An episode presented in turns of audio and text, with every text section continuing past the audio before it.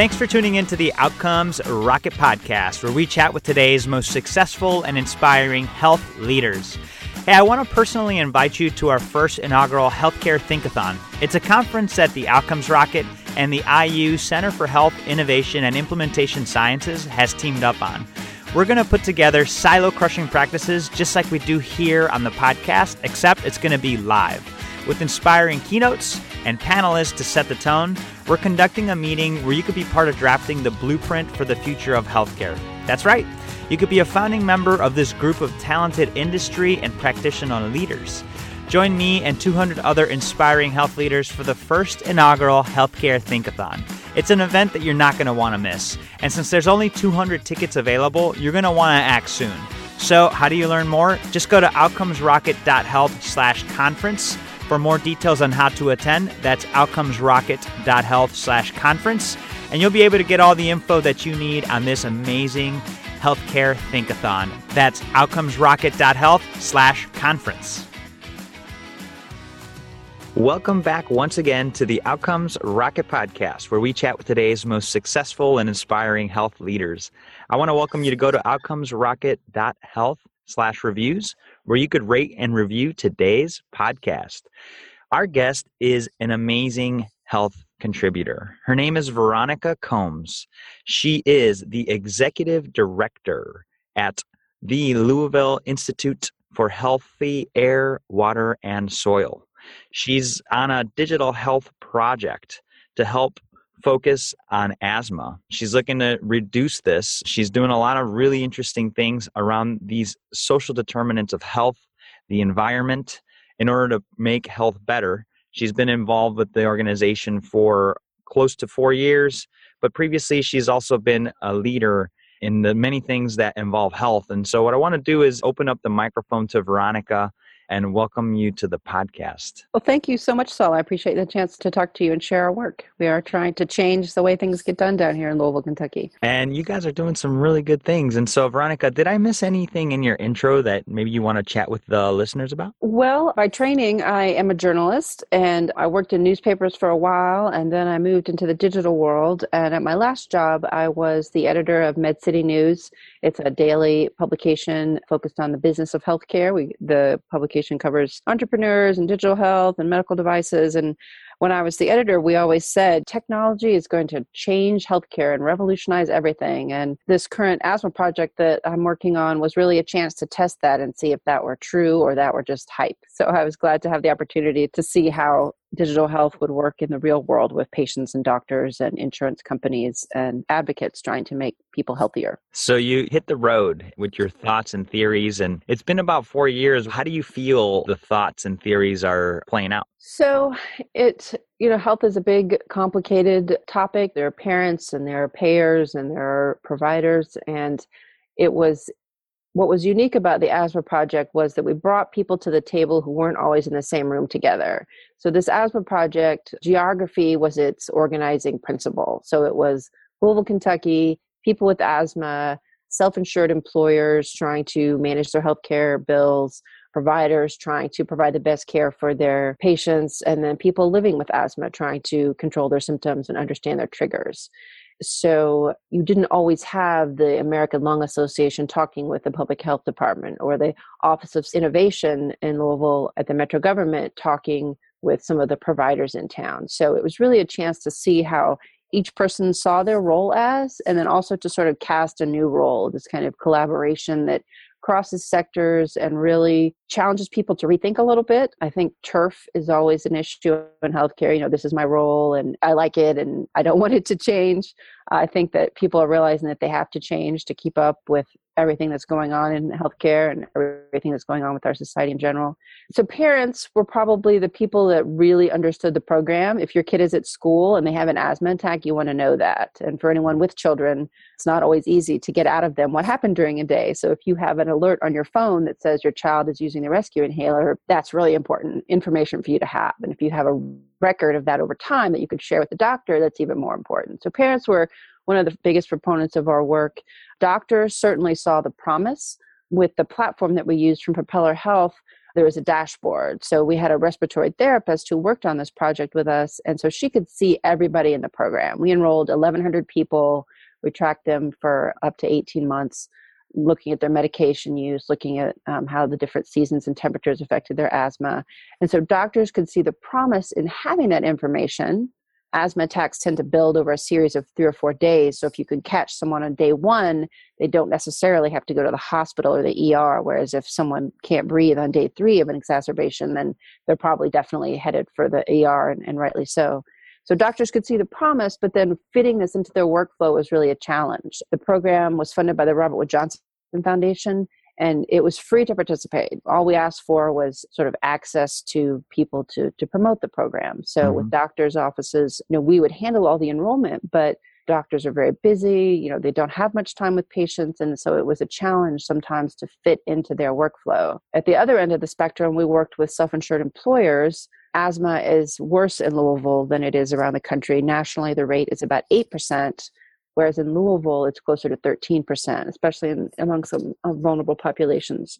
I wonder why that is. Well, we are located right on the banks of the Ohio River, and we are surrounded by coal fired mm. power plants, our gotcha. own here in Kentucky, but also, you know, in Illinois and Indiana mm-hmm. and Ohio. And so we're kind of at the very bottom of a bowl. We don't have big, tall, beautiful mountains like Salt Lake City does, but the hills around our city do the same thing, which is basically trap pollution on top of the city. So if it's a really still hot day in the summer, there's no wind to clear out the air, there's no rain to clear out the air. So um, we have what I like to say is we have sort of chronic low level pollution. It's not like Beijing. It's you could always see the building next door to you. You're not in a fog, but it's always this sort of just enough to be problematic. And right. there was recently a report that said that there are 46 additional deaths every year in Louisville due to air pollution. Wow. And even for healthy people, it can take up to a year off of your life. So, yeah, that's amazing. Yeah, it, it's it's sort of a factor, an environmental health factor that we think doesn't get enough attention. So part of the goal with the asthma project was to say to employers, you really have to care about the air because it's affecting your healthcare costs it's affecting attendance at school it's affecting your your work your employees ability to get work done so that's why we went to employers to try to bring them into the conversation and tell them why the air is relevant to them. Louisville is always looking for new companies to relocate here, and people have told me, transplants have told me that they visited a few times in each season because they've heard the air is bad and they didn't want to move to a place where they can't breathe. Oh my goodness. So it really is a factor and the asthma project that we did, Air Louisville, was designed to sort of quantify this risk and get people talking about the air outside and how it, it affects our health. So, listeners, you know, it's something to consider, right? We're so focused on the four walls of the hospital. Let's start thinking about outside of those four walls. I know I always talk about this ad nauseum, but this is so true. And and the project that Veronica and her team are dedicated to is focused on just that. You know, what, what is the quality of your air, water, and soil? And what are you doing in your community to bring that to the next level? If you're an, an executive at a company, what are you doing to do your part? And as providers in the space, what are you doing to do your part? And so, Veronica, this is super interesting. And so, when you now you're you've been doing this project for some time now, have you noticed some traction with the goals that you guys have been trying to meet? So, what we did was we took this data. So, the technology centerpiece of the project was a small sensor that fits on top of a, a rescue inhaler. It's a it's a metered dose inhaler. It's the kind that you compress to get a dose of medicine. So, the mm-hmm. sensor, when you took a dose of medicine, it would record the time and the date. It would send that information to an app on your phone with dropped in location. So you had this sort of passively collected record of all every time you were having an asthma attack, as long as you were in the program and using the sensor. Mm-hmm. And so most of our participants um, agreed to share their data with us in an anonymized version, of course. And so we were able to create maps of where asthma was the biggest problem in Jefferson County. We really wanted to get down to a neighborhood level. It's intimidating to think about cleaning up the air in all of Jefferson County. It's a quite a large county but if you think about this neighborhood has a higher risk than that neighborhood, then you could focus your resources to think about planting trees or reducing idling or working with industry uh, to try to reduce emissions. So we collected 250,000 data points about medication use. And because we have a timestamp and a location stamp for each one of those medication uses, we could associate environmental data with that snapshot in time, that point in time where a person was having trouble breathing. So we could know the temperature, the humidity, the pollen levels, pollution levels, where in town the person was. And so we created these maps that showed where people with asthma were at the highest risk of having an attack. And so the city the city gave us some funds to plant trees. Um, we launched a new alert system with the city to warn people who have sensitive airways of bad pollution days. We've been working with some neighborhoods that are particularly at risk one thing that was really interesting about the work was that it did change the conversation about air in Louisville. Most of the time, when you talk about bad air, people always think of the West End. On the West End of Louisville, there are about 20 chemical plants that date from mm. World War II. And they make synthetic rubber components that go into synthetic rubber.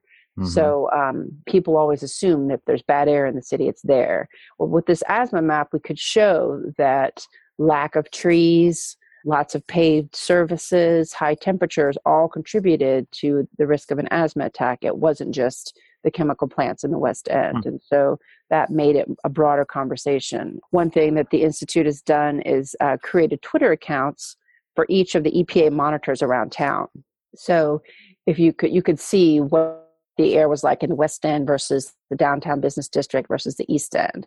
And we actually got a few Metro Council members to start following these accounts. And it was a revelation to the gentleman in the East End, the more affluent part of town, that he had air quality problems almost as often as the folks in the West End. So it really has raised awareness and has given us, I think, more accessibility to some to the mayor to some of the decision making processes. I can't say that we've won every battle that we've that we fought, but we have definitely changed the conversation.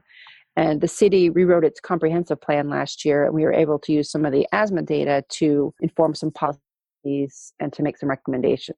And that voice of environmental health backed up by all this data is not usually in those conversations, you know, about zoning or road building or, or, things like that. So we were able to to use our data to really start policy conversations and, and get more people talking about these issues. And that is super interesting, Veronica. And so congratulations on on getting that going and getting some traction. Sounds like you've had some wins. Sometimes you haven't won, but overall you're definitely raising awareness and and listeners, it, it just brings to, to mind what are you doing to raise awareness? Oftentimes it's just bringing awareness. I mean, how clever is, is that? You know, hooking up the information from the different areas of town and putting it out there on Twitter so that the conversation is had. It's hard to ignore those things. And kudos to you and your team, Veronica, for having been so creative in figuring something like that, the social component of air. So, what can we do as health leaders to apply these creative ideas to help impact outcomes in a really positive way? What do you feel, Veronica, is, is next? You've been on this project for a while. How much longer, and what's next for you? So, we completed a related project in 2016, and we've just launched um, a new project, uh, again, sort of inspired by this asthma data. One of the hotspots that showed up in town was out by the malls. Louisville has two big malls they're right next to one another it's there's mm-hmm. a ton of traffic you know you, everyone understands what it means when you say yeah i'm on shelbyville road and i've been sitting here for 10 minutes waiting to find a parking spot or waiting to turn into the mall so as it happens so so that showed up as a hotspot of asthma attacks like i said lots of traffic not many trees lots of pavement which makes the environment hotter, which is a risk for a trigger for an asthma attack. And so, as it happens, right across the street from the mall, right in one of these asthma hotspots, was a, a Catholic school, a K through eight Catholic school. Mm-hmm. And they had this big, beautiful front yard, perfect for planting trees. and mm-hmm. as it happened, the Pope, just as we were starting to talk about this project, the Pope released his encyclical about how Catholics need to care for the earth because it's our home and because it's the only one we have and because it's just part of of the faith and the way we show love for one another and for our planet and for creation. So, environment was at the top of mind for this path, uh, Catholic parish. And so we asked them if we could use their front yard for a science experiment. And what we did was we measured the air quality in the front yard. We had an electric golf cart and we strapped some air monitors to it and we drove in great big rectangles around the front yard to measure particulate matter and nitrogen dioxide. And at the same time, we recruited 60 students and 20 teachers to participate in a health study. And it was quite a big ask of the school. Um, St. Margaret Mary Catholic School has been a fantastic partner for us in this work. The kids and the teachers had to give blood and urine samples, and they answered a health question about their overall health and their conditions and things like that. And so then we planted 80 mature trees in half of their front yard. So we actually found an old Christmas tree farm that the trees were too big to be Christmas trees, wow. but um, they were still big, beautiful trees. And pine trees actually do quite a good job in blocking pollution, so they're perfect for our project. So after we planted the trees, we measured the air and we did the Randa Health study again, and we found that the trees, this sort of wall of trees that we built in the, that we planted in the front yard, reduced particle pollution by 60 percent. Sixty? How much percent? Sixty percent. Uh huh. Sixty percent. That's huge. Yes, and this particle pollution is the kind that gets all the way into your bloodstream. It's so tiny that it can penetrate all your body's defenses basically and go basically deep into your lungs and then out into your bloodstream, which is not good at all for your immune system. So blocking this kind of particle pollution is really, really important. So, and the health study also showed some promising results. It was a small group of people, so obviously it's not it's not a clinical trial, and it's we can't say definitively, but we found that protective immune cell activity was higher after the trees were planted. What that means is the children were not fighting off this sort of low level constant attack of pollution, and these protective immune cells were able to repair blood vessels and just keep the body in good working order. What that means from a health point of view in adults is that your risk of heart attack is lower. So we reduce particle pollution, and it seemed, at least initially, to reduce the risk of heart attack. It has the potential to reduce the risk of heart attack. So we spent about $85,000 to plant these trees, and hopefully they'll be there for many years to come. Again, introducing data into some of these health conversations, if you think about the cost of statins to reduce cholesterol and reduce that risk of heart attack, planting trees is quite a different solution that could potentially have as much power as taking statins. And it affects the whole community, right? Whether you're taking right statins, you know, you have to get a prescription and then actually take the prescription. If you're changing the environment to reduce pollution levels, that affects everybody, whether you're taking a statin or not. Yeah, that's absolutely a, a, great example. And back to the air quality and pollution, there's talk of if you can buy el- the elderly in urban areas an air conditioner for $500, you could prevent a cardiac procedure during the hottest months of summer. So, right. what can we do for our communities to affect health in a positive way? And Veronica is doing an amazing job with her efforts with the air quality in her community. What can we do in ours? And such a great story, and how wonderful that the church and the Catholic school was able to align with you guys and participate in a very meaningful way. Yes, that's why we, we really want to bring corporations into these conversations, um, nonprofits. We really need partners that will step up and say, Yes, I will help out with this, or Yes, I will try this. We had seven employers in Louisville who participated in the asthma project Metro Louisville employees, Humana, Brown Forman, which is a spirits company here in Louisville. If you like bourbon, then you should know about Brown Forman. Kindred is a long term care company. So what really we could not have done the work without those partners. Uh, the public health department was very involved and so i think it really is it's a different way to look at health when you bring all these people to the table and not necessarily say what can you do differently? but certainly how can you contribute? How can you help change attitudes and come up with new ideas and and just help us test some of these theories? because you're not you're not always going to pick the right theory but at least you're you're moving in a different direction for sure and and you know one of the things that could happen is you just feel like, what am I going to do? Like, how am I going to make an impact with such a little stamp? And the reality is, you got to start with a small stamp and work from there. So don't feel like what you're doing is not going to make an impact. It, it starts small. Would you agree? Yes, yes. I think standing up and volunteering and saying, "How can I help?" I think that's what's so exciting about the digital health world is there there are entrepreneurs and there are doctors and nurses and pharmacists who are willing to to try something different. I think it's easy to be sort of negative and, and say, well, we tried that already and it didn't work. Or, well, you don't understand what it's like to have diabetes, so you couldn't possibly build an app that would work for me who has diabetes. So I think that it's really important to keep trying new things and to support entrepreneurs and innovators and say yes more than, than saying no. The Institute, I recently participated in a, in a discussion about failures and how, mm-hmm. and I think that's even more important to talk about what didn't work because then you can save the other people from the pain of, of making that same mistake, but that you can, you know, make this sort of trial and error more a normal part of, of our work instead of, you know, having this high stakes of I have to make the right bet every time. Certainly there are consequences for making the wrong bet, but there are equally bad consequences for doing nothing or just being afraid to try.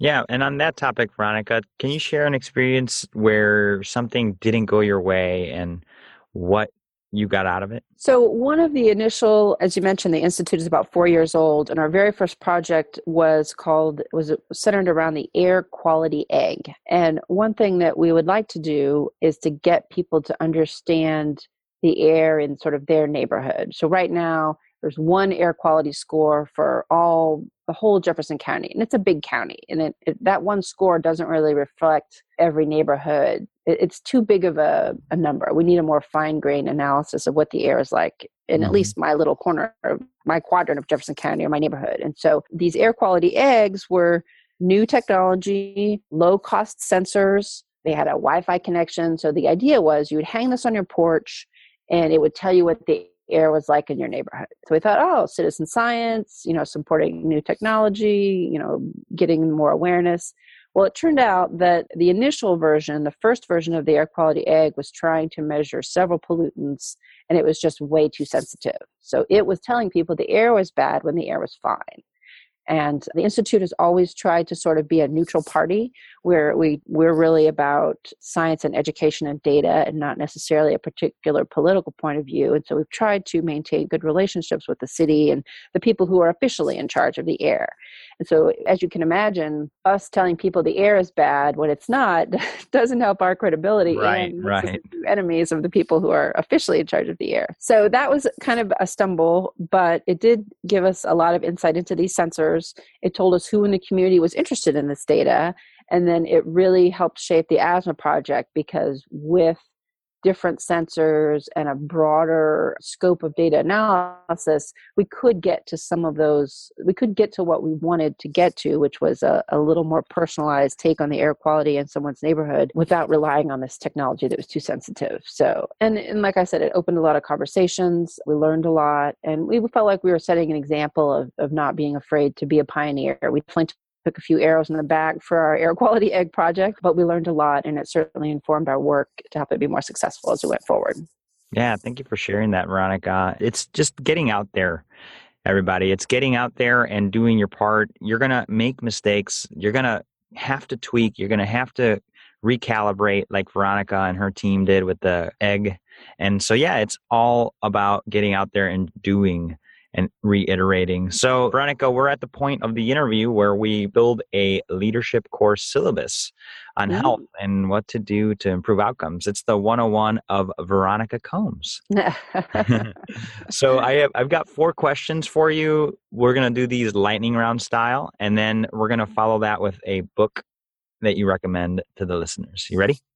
Yes. All right. What's the best way to improve health outcomes. Listen to the person whose health you want to improve. Don't assume a blanket solution. I would focus in on a person and a particular disease state and talk to that person as much as you can to understand what life is really like for that person's health and how he or she would recommend improving the outcomes. And to take it a step further and focus it on the air quality, how do we improve air quality outcomes? Well, you could plant a tree in your front yard. You can telecommute instead of driving to work every day. You can get an electric car. You could look into van pools. Uh, Louisville has a uh, van pool service that every time they add a new van, it fills up. So if you can clean up the air and have a little more time to read or, or catch up on email in the morning, that, that's a win for you as the individual and the air. Awesome. Listeners, take note of those options and think about how you could clean your air. What's the biggest mistake or pitfall to avoid? I think that one solution will fix all of it. I think healthcare is so complicated. You know, there are pediatricians and there are heart disease specialists and there are surgeons. I think that you really have to focus on some of the biggest challenges or focus on what's most important to your practice or to your health system and focus in on that. And certainly take best practices but don't assume that what works for pneumonia patients will also work for heart disease patients. It, it, healthcare is just so complicated. I guess the short version is never underestimate the complexity of the healthcare world. How do you stay relevant despite constant change? Being willing to learn, being willing to say, I don't know, being willing to question your assumptions and uh, read. I think just keeping up with what's going on and keeping an open mind will help you incorporate changes into your own work, whatever that field that might be in, and understand where you may need to do more or where what you have is working well. What's one area of focus that should drive everything in your organization? I think it sounds like a cliche, but uh, listening to your customer. I think so often, if you're a physician, you've never used your patient portal, or if you're an entrepreneur, you may not have the disease state that you're focused on building an app or building a service for. So I think getting in there and experiencing it yourself really changes your perspective. For a while, I was keeping a running list of healthcare executives who would make these grandiose statements about how patients just need to try harder and everything would work. And then those same executives went through a traumatic health care situation of their own, cancer or an accident, and suddenly they realize that it's really awful to be in the ER. It's really hard to get your healthcare records. So I think being willing to walk through your own customer experience will give you a deep level of insight that you won't have otherwise. That's a great insight. What would you say your favorite book is that you recommend to the listeners on this syllabus? Gosh, favorite book. That's a hard one. Well, I'm reading When right now, but you know, I really like Fast Company and I read a lot of just analysis online. I think that that helps me read more. I guess just staying up with analysis and thought leaders in the space is, is really done more for me than any particular book. So, love that. sorry to, to sabotage your question there, but no, uh, it's good it's a good perspective you know uh, typically we do get a book title but yeah you know there's people in the space that are doing a lot of thinking why not dive into their thoughts any particular blogs or people that you follow that you want to recommend I try to sort of mix it up. I like to be, always be reading a venture capitalist blog. I like to read what a doctor has to say. I like to mm-hmm. read what pharmacists have to say. So I really, I'm not particularly a loyal reader, I guess. I, I like to mix up the people that I'm um, reading, but I think consciously picking people from different sectors that maybe you don't know anything about again that just sort of informs your perspective and um, and helps you see something from experience that you haven't had or see some see an experience that from a different point of view. And i think that really helps you strengthen your business and your offering and just the way you approach work in general. Yeah veronica i love that response. Very non-traditional just like you that's yeah. how, that's just how you roll. that's right. That's right. Listeners, don't worry about jotting any of this down. All the show notes, as well as links to Veronica's organization and the projects that they're working on, are available at outcomesrocket.health slash combs. C O M B S. That's Veronica's last name.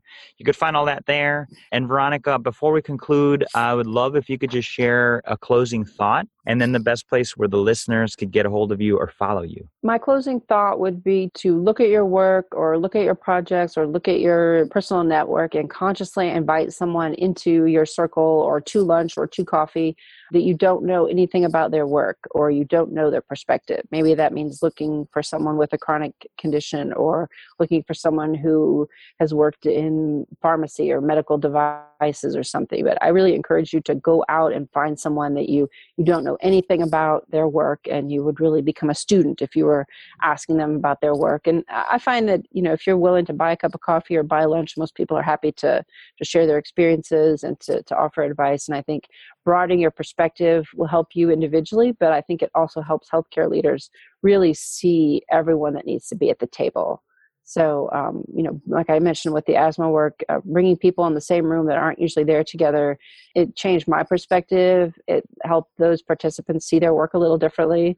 Um, we had the Nature Conservancy on our community advisory board, and I don't know that they ever talk about asthma, but they certainly know about trees. So, connecting mm-hmm. the two really set off a cascade of relationships that we wouldn't have seen before. So, I think that I think that's really important for healthcare in general to invite someone new to the conversation that maybe you're not sure what they would have to contribute, but it never hurts to learn and ask. Absolutely. And where would you say the listeners could get in touch with you or follow you? Well, the Institute for Healthy Air, Water, and Soil.org is our website, and uh, we have a blog there. We did uh, participant report cards for the Asthma Project and for the Catholic School Project that I mentioned. So you can find all the details at Institute for Healthy Air, Water, and Soil.org. And then I'm also on Twitter at VM Combs, and I'm on LinkedIn too. So uh, awesome. Uh, all those different places. Beautiful. So, listeners, we'll have all the links to connect with Veronica. If if something she said resonated with you, reach out and find out how you could collaborate. It's uh, outcomesrocket.health slash combs, C O M B S. Veronica, it's been a pleasure to talk about air and the quality of air and just thinking deeper about the things that can affect us in our day to day, our health that we usually don't consider. So, really, really thank you for for taking the time to be with us today. Well, I appreciate the chance to talk about our work. Thanks very much for having me.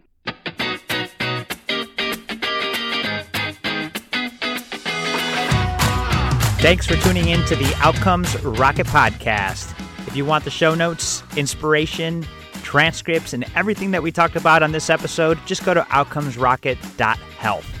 And again, don't forget to check out the amazing Healthcare Thinkathon, where you can get together to form the blueprint for the future of healthcare. You can find more information on that and how to get involved in our theme, which is implementation is innovation. Just go to outcomesrocket.health slash conference. That's outcomesrocket.health slash conference. Be one of the 200 that will participate. Looking forward to seeing you there.